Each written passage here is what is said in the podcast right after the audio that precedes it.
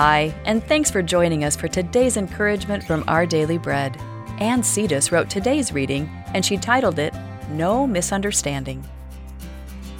Alexa, Siri, and other voice assistants embedded in smart devices in our homes occasionally misunderstand what we're saying.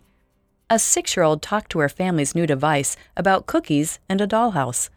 Later, her mom received an email saying that an order of seven pounds of cookies and a $170 dollhouse were on their way to her home. Even a talking parrot in London, whose owner had never bought anything online, somehow ordered a package of golden gift boxes without her knowledge. One person asked their device to turn on the living room lights, and it replied, There is no pudding room.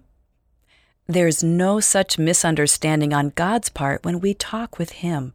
He's never confused because He knows our hearts better than we do. The Spirit both searches our hearts and understands God's will.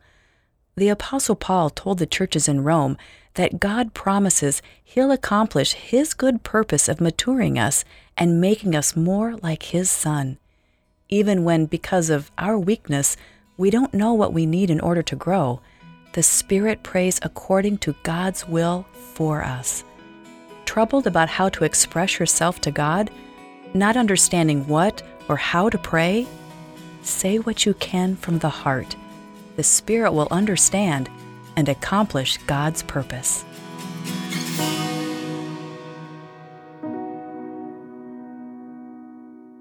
Today's Our Daily Bread devotional scripture reading is from Romans chapter 8, verses 26 through 30. In the same way, the Spirit helps us in our weakness. We do not know what we ought to pray for, but the Spirit Himself intercedes for us through wordless groans and he who searches our hearts knows the mind of the Spirit, because the Spirit intercedes for God's people in accordance with the will of God.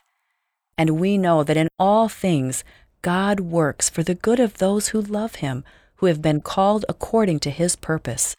For those God foreknew, he also predestined to be conformed to the image of his Son, that he might be the firstborn among many brothers and sisters.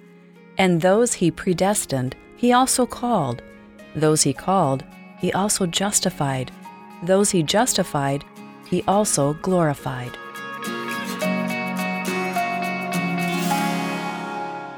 Let's pray. Dear God, we thank you for the promise that you will work out all things in our lives for your good purposes. And when we don't understand, you reassure us that you know what is going on and that we need to just keep trusting you. Help us to live according to your will in light of the great calling we have received as children of the great Almighty God. Thank you, Lord. It's in Jesus' name we pray. Amen. Today's encouragement was provided by Our Daily Bread Ministries.